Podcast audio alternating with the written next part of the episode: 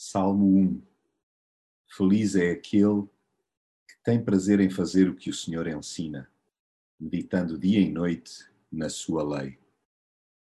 Ser feliz está ao alcance de qualquer pessoa. E não se pense logo à cabeça que é mera utopia.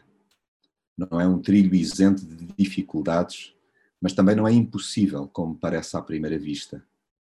Exige, obviamente, disciplina e medidas impopulares.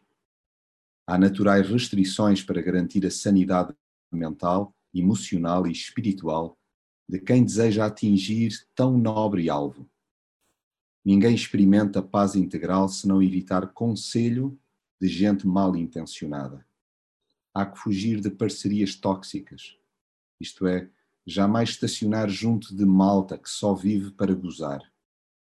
Recomenda-se sim a companhia da palavra personificada em Jesus, de forma a alimentar as raízes da alma. Ao permitir que o seu ensino embeba e encharque a nossa mente, acabaremos por dar fruto na estação própria, sem nunca murchar por dentro. No fundo, o sucesso não será medido em função de ter ou não saúde, possuir a carteira recheada ou vazia, mas sim saber que se conta sempre com a cobertura de Deus.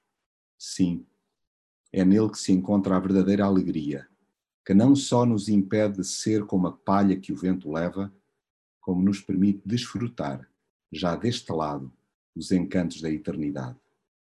A sua doce e contínua presença.